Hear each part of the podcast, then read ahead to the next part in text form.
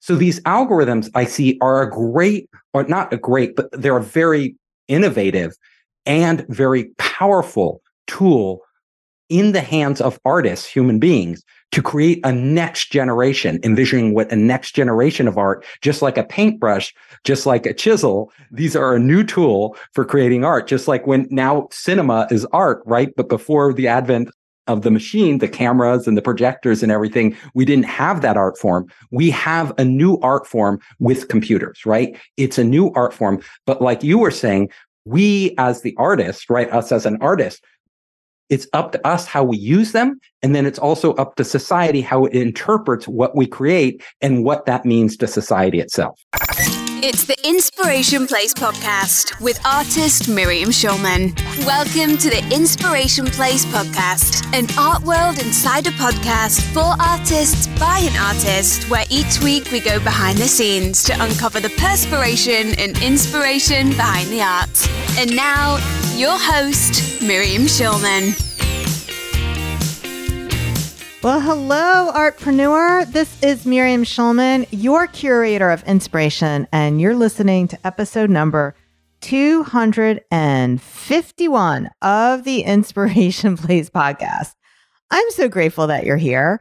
Once again, we're talking all about artificial intelligence, but this time with an eye to the future of how it affects the art world.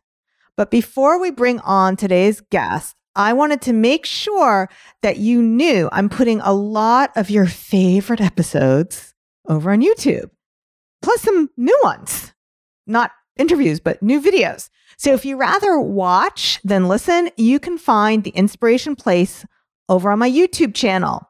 Plus, each episode has bonus material. For example, you'll get to see images of the art we're talking about that complements whatever it is that I'm discussing with my guests. And now on with the show. Today's guest is the chairman and CEO of Founders Space, a global innovation hub for entrepreneurs, corporations, and investors. He's also a venture investor, founder of three venture backed and two bootstrapped startups, and author of several award winning books, including Make Elephants Fly, Surviving a Startup, and The Five Forces.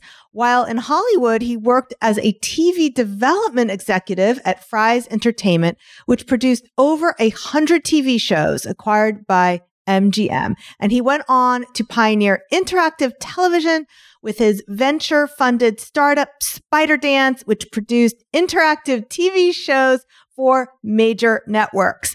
In Silicon Valley, he founded several more startups in the areas of games and entertainment. He went on to launch Founders Space with the mission to educate and accelerate entrepreneurs. Founders Space has become one of the top startup hubs in the world. Our guest has trained hundreds of startup founders and corporate executives in the art of innovation and provided consulting to many of the world's largest corporations. Please welcome to the Inspiration Place, Steve Hoffman. Well, hey there, Steve. Welcome to the show. Hey there, Miriam. It's fantastic to be here. Well, I'm so excited to have you. I do have your book, Five Forces. And we were saying right before you hit record, we had done a connection call about what you could possibly talk about with my audience. And you said, well, maybe AI. And I go, well, maybe. And since we spoke, suddenly it's like that's all anyone wants to talk about. Would you agree with that? Absolutely. Everybody's talking about art and AI. And this is something I've been saying for years. When I was saying it early on, and I wrote a book about it, The Five Forces, which is pretty recent, but ahead of, of the explosion, which just happened with DALL-E and, you know, OpenAI and everything people are doing. But I have been a long believer because I understand technology. I'm an engineer by training, like yourself. I'm an engineer. And I understood early on that machines could create art. Mm. And this is uh, both a philosophical discussion we can have, as well as a technical discussion and a social one. You know, what is art? But I could see early examples, especially in the areas. Now we're seeing it in the visual arts, but early on we could see it in the areas of music. This has been around a while, where literally computers could create music that were Mm. indistinguishable to the listener from human created music. And they could do it through algorithms. And if something is indistinguishable, does that mean it's art or is it not art, right? If it was created by a machine or created by a human. But honestly, to the listener, which, you know, and they don't know, it's art, right? Because they are just experiencing the music or the visuals for what they are. When they find out it's a machine, does it change how they view the art? Of course. But what we're seeing now in society is absolutely amazing. It's going to fundamentally transform what art is, how we create art, what entertainment is, uh, you know, our entire society and communication. Yeah. So there's a couple of tools that I've been looking at. Some of them I've been very impressed with, some of them not so impressed. Can I be controversial and talk about the one I'm not so Yes, impressed with? Absolutely. All right. So there's this app, and a lot of artists have been playing with it. It's Lensa AI. So oh, yeah. that's the one for those who aren't sure. If you've been on Instagram for any length of time in t- the end of 2022, people were sharing all kinds of selfies with that app. To me, they all looked the same. I was like, oh, it's another Lensa selfie. Even before I would read the description, usually oh, yeah. they had you can purple spot hair. Yes. A million miles away. Yes. Wow. So that's not impressive to me. You know, like it's like, okay.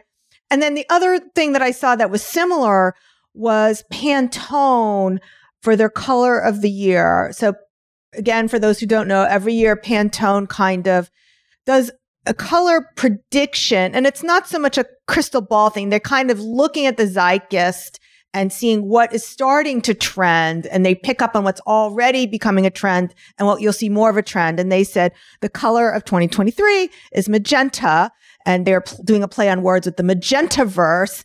And so are you familiar with what it is I'm talking about? So Pantone actually yep. used artificial intelligence to generate what they thought this Magentaverse looked like. And again, it was all, all purple. Like I said, purple hair on the. Lensa and it's all purple. Everything's purple. Well, of course, the color is magenta, but to me, it did look very much like that same kind of Lensa computer generated art. So, oh, yeah.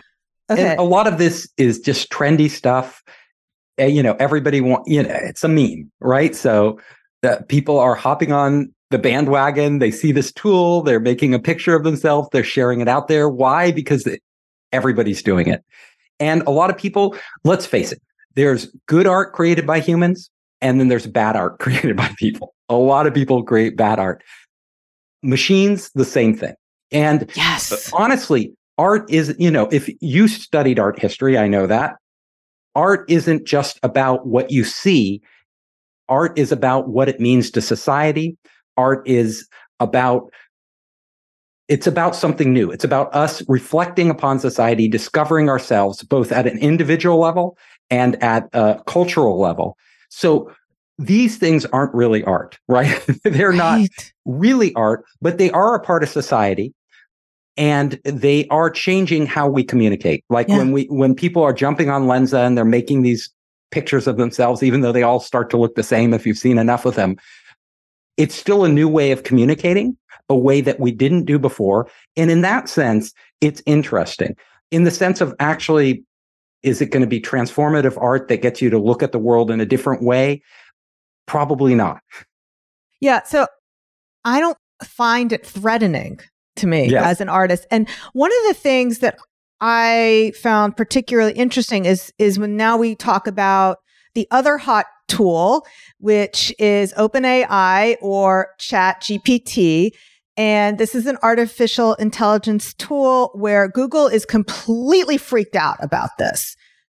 They are on red alert as they should be. So again, for people who may not know what we're talking about, Steve does, but Steve, just so you know, I always have my listener right with us at the table. Yes. And I'm always taking care of him and her. Okay. So uh, it's like the multi-eyed creature who is with us. All right. So basically, if you wanted to search something on Google, and I'm going to give an example something that came up last night in my artist incubator coaching program. One of the artists wanted to know where can I buy royalty free music? I mm-hmm. says, well, let's ask Hal. So I call it Hal because that's the computer in 2001, A Space oh, Odyssey. Oh, absolutely. Right. Okay. So let's ask Hal. So the thing is, when you go into Google and you say royalty free music sites, it's going to give you first a list of ads, links to their sponsored post, and then it'll give you a list of sites that might mention what it is you're looking for. But you still have to click on each thing and find out what it is and if it's actually relevant. relevant did I say that right? Relevant. Relevant. Relevant. Relevant. okay. So when you ask the OpenAI or ChatGPT, or as I'm going to say, Hal, when you ask Hal, it'll say, here are the six sites, and some of them are subscription based. I said, oh, thank you for that. Which ones are not subscription based? And then it tells me. So it's like saves me hundreds of hours, like wh- whatever the procrastinating learning rabbit hole I would have gone down in the past to click on all these links it just tells me. So Google is completely freaked out. They have a red alert on this because this technology is really going to hurt their business.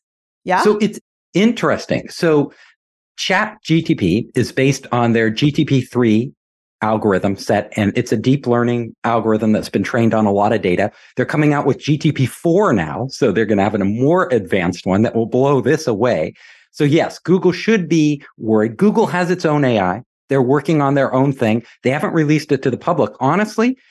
And Google says this, I believe them actually, because it can be abused in a lot of ways. Yeah. So we are seeing that these chat algorithms, yes, they could do search. But one thing you have to recognize is I did some searches on there and it didn't do a good job. So you pointed out one where it did a good job. There's others where this OpenAI chat GPT, which is a horrible name, so hard to. Yeah, why, why is it called that? Do you know? GPT stands for it's a technical term about what they're doing. And that's just what they because they're engineers. Let's face it. So in other words, it's like NFT. like you, a, a, you can explain to someone what NFT stands for, and it still doesn't help them. You know, it doesn't like, help. It, won't, won't help, help, you at all. Okay. It's just a technical term, GPT. Okay.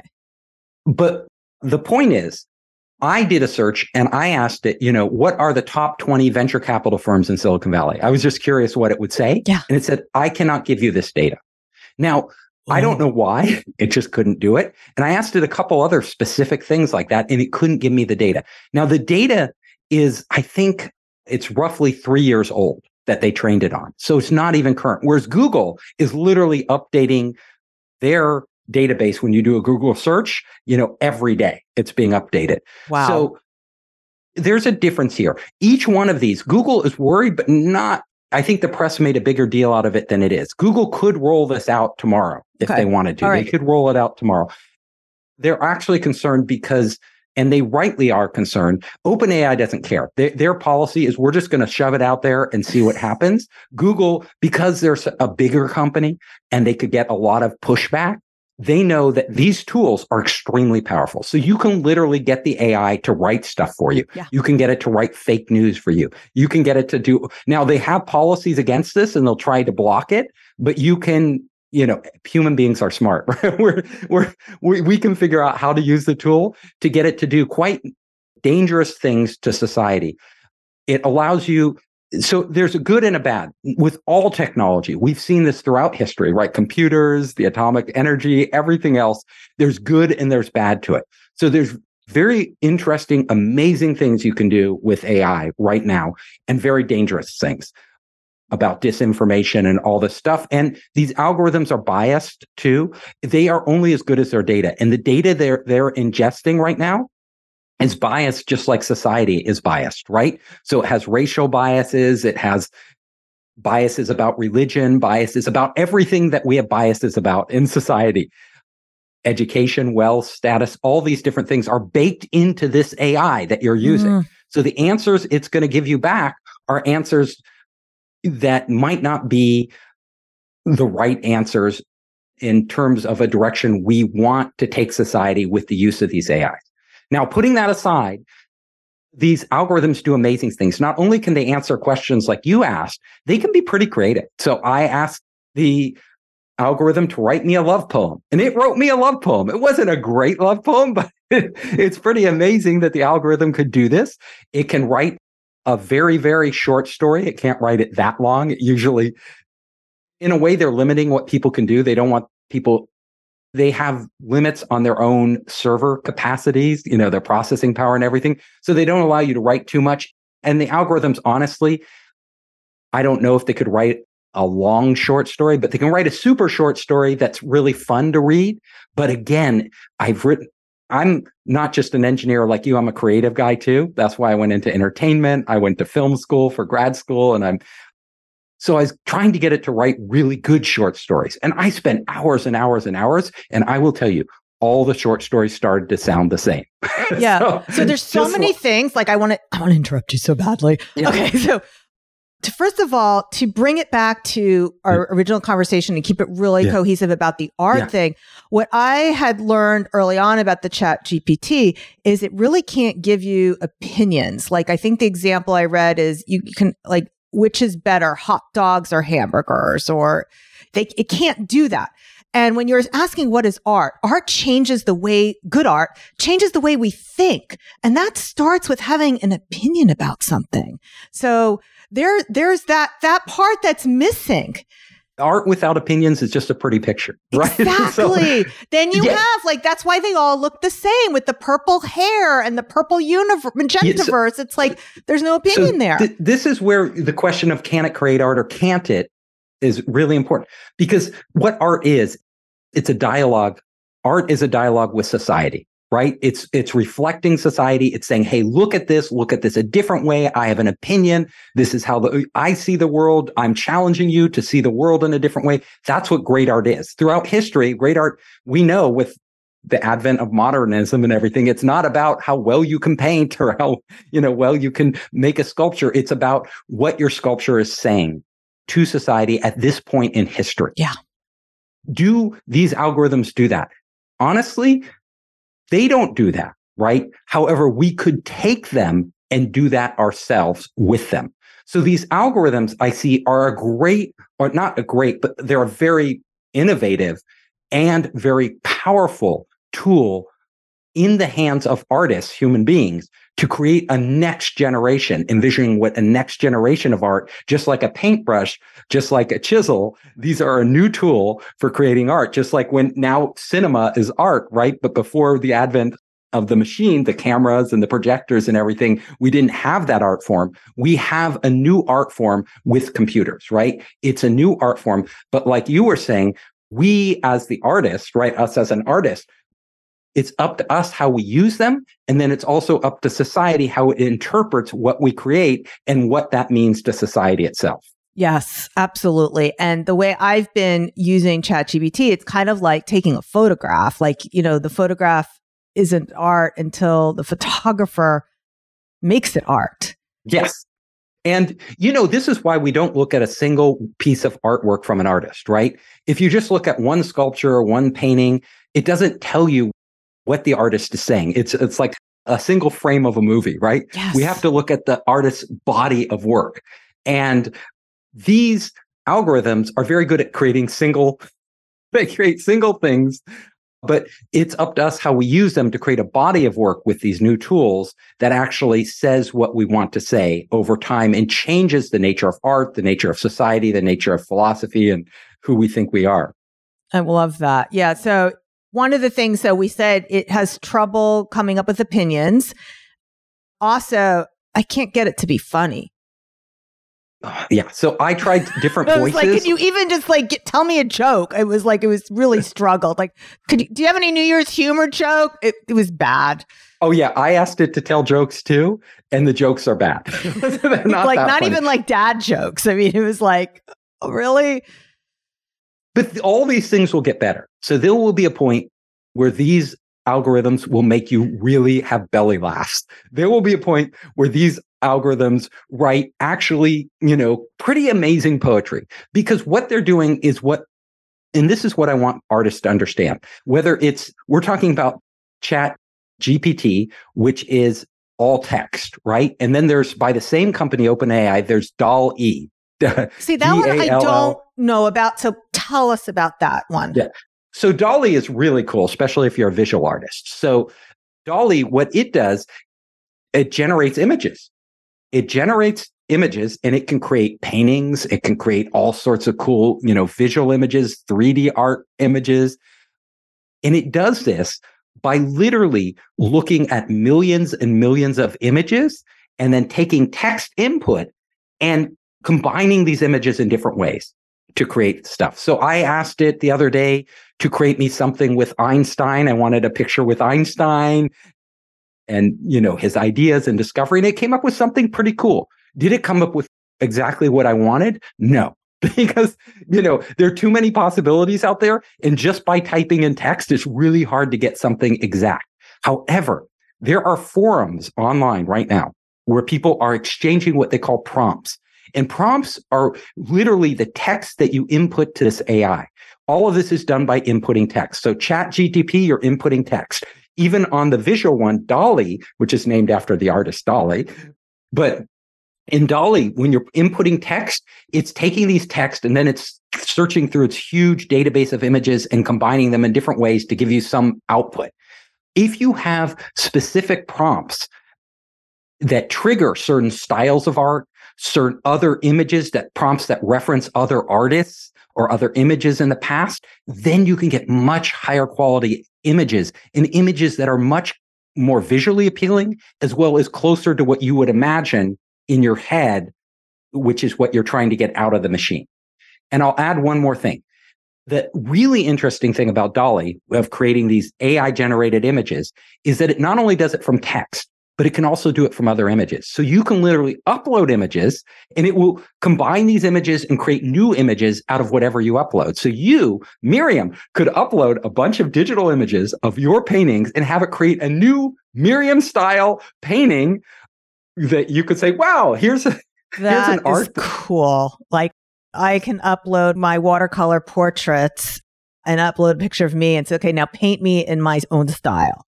Exactly. And that's where That's it gets cool. It, gets cool, right? Yeah, But so does. can anybody else who has your pictures. so, like, literally, it's Yes. not just you. you. Know, who has ownership over this? We have all these intellectual well, this, property okay, this is the elephant in the room is the Yes. IP question is like somebody can take my images without my permission and do that, right? yeah. So then they create a totally new image, right? They create a new Miriam image in the Miriam style of art. Your watercolors look just like or close enough to one of your watercolors that the average person wouldn't even know it wasn't you. But do they own it? Do you own it? Does the company OpenAI own it?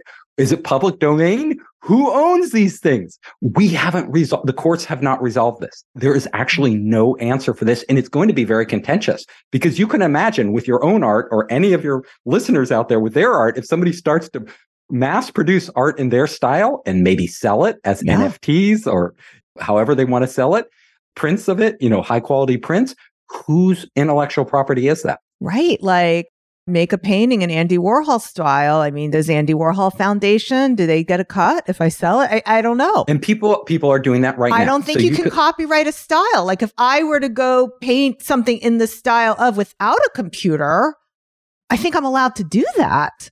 I need to discuss this with with uh, Yeah, and so this is one of the reasons Google lawyer. hasn't re- released this to the public mm, because Google has a lot more at stake to lose yeah. than an, a startup like OpenAI, which is just focused on doing this. To OpenAI, their whole business is this. Google has a much broader business and it's a much bigger company. So you ask, like, why isn't Google doing this when they could do this? Because they have AI just as sophisticated.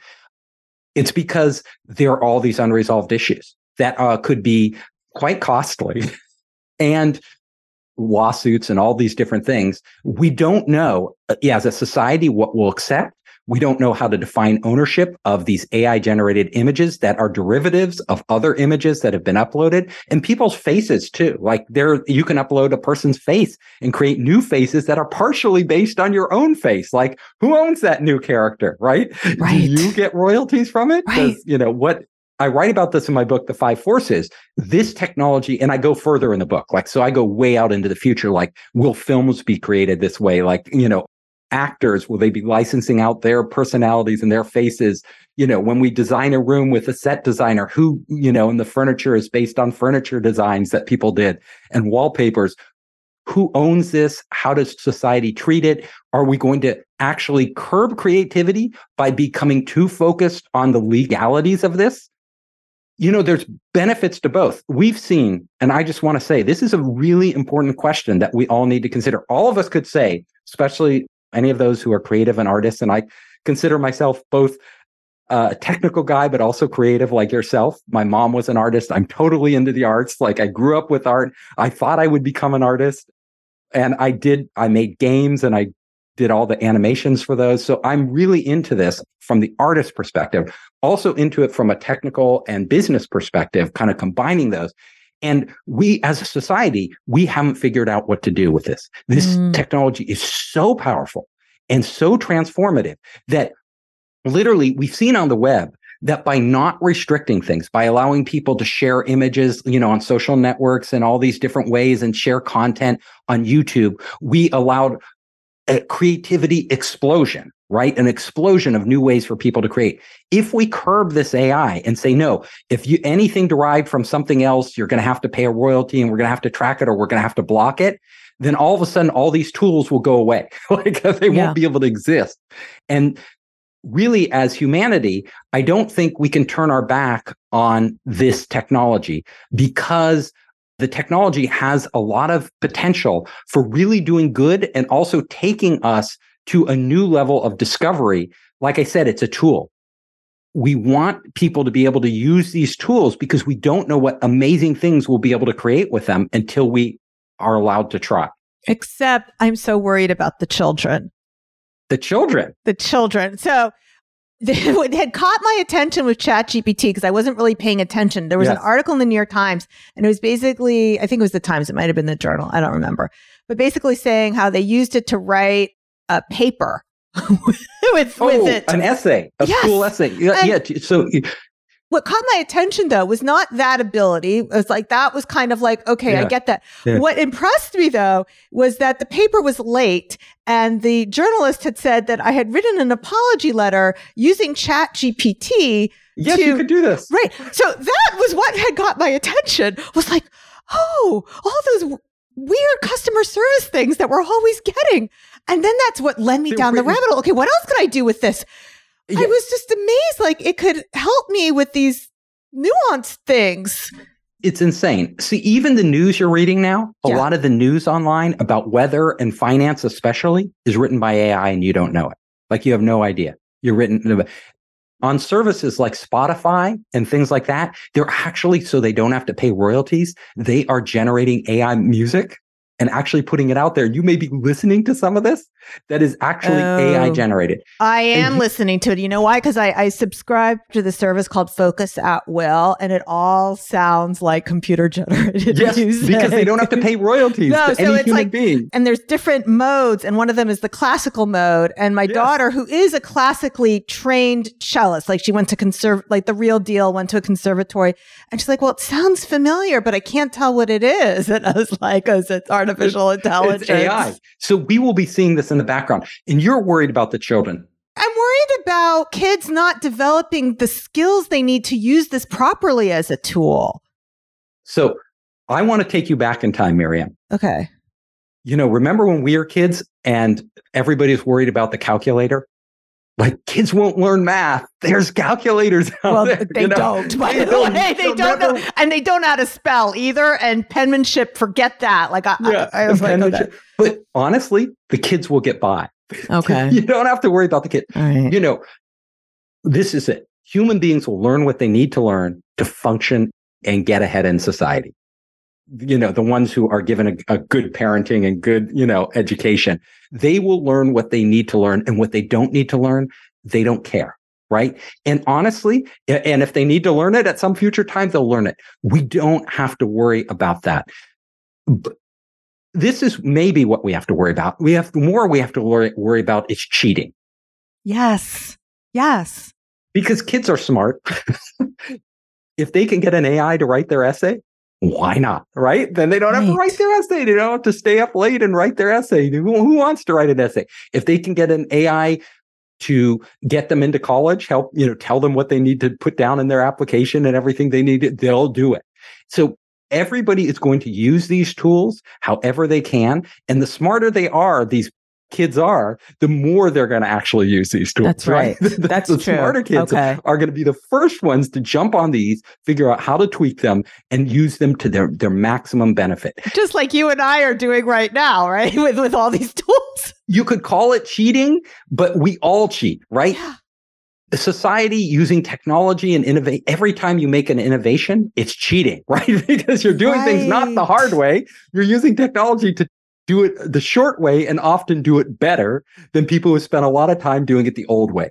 So everybody is going to be cheating with this technology, but cheating is actually how we learn and grow and uh, how we understand to how business is done, right? Every business wants to get ahead of its competitors. So they're going to figure out how you were in hedge funds. You know, you, you know, these hedge funds started using AI very early on and big data to actually cheat the stock market, get ahead of get, be, That's uh, why they hired me. exactly out of Because I was I was in an AI lab. This is the dirty secret. So I was in like a, a very like this was infancy AI knowledge based Yes. expert systems. I was so bored. I was like, "There's no way this is going to help the world." Like, you know, where's the money? right? Where's the money? I know. We'll just to to Wall. Street. yeah. So, uh, yeah, where, where, were we going with that? Anyway, this has been such an important conversation, Steve. Thank you so much for taking the time. I want to tell my listeners, you want to go deeper, the five forces that change everything. It's an excellent book. I have it. And his other books, Surviving a Startup, Make Elephants Fly, all published by three of the top tier publishers. So he's been vetted by the creativity gods. All right, we've included links to all these places in the show notes over at schulmanart.com forward slash 251. And don't forget to check out the inspiration place over on YouTube. Steve, do you have any last words for our listeners before we call this podcast complete? Yes, I just want to tell your listeners you can cheat too. You could take AI and you can start using it in your art in amazing ways to allow you to do things you never did. Don't just dismiss it and say it's not art. It's just a tool. It's up to you how you use it. I love that. It's legal cheating. Yes. Yes. Unless you're an English student in high school and it's for your AP paper, then it's not. Okay. All right. Thank you so much for being with me here today. I'll see you the same time, same place next week. Until then, stay inspired. Thank you for listening to the Inspiration Place podcast. Connect with us on Facebook at facebook.com slash schulmanart, on Instagram at schulmanart, and of course on schulmanart.com.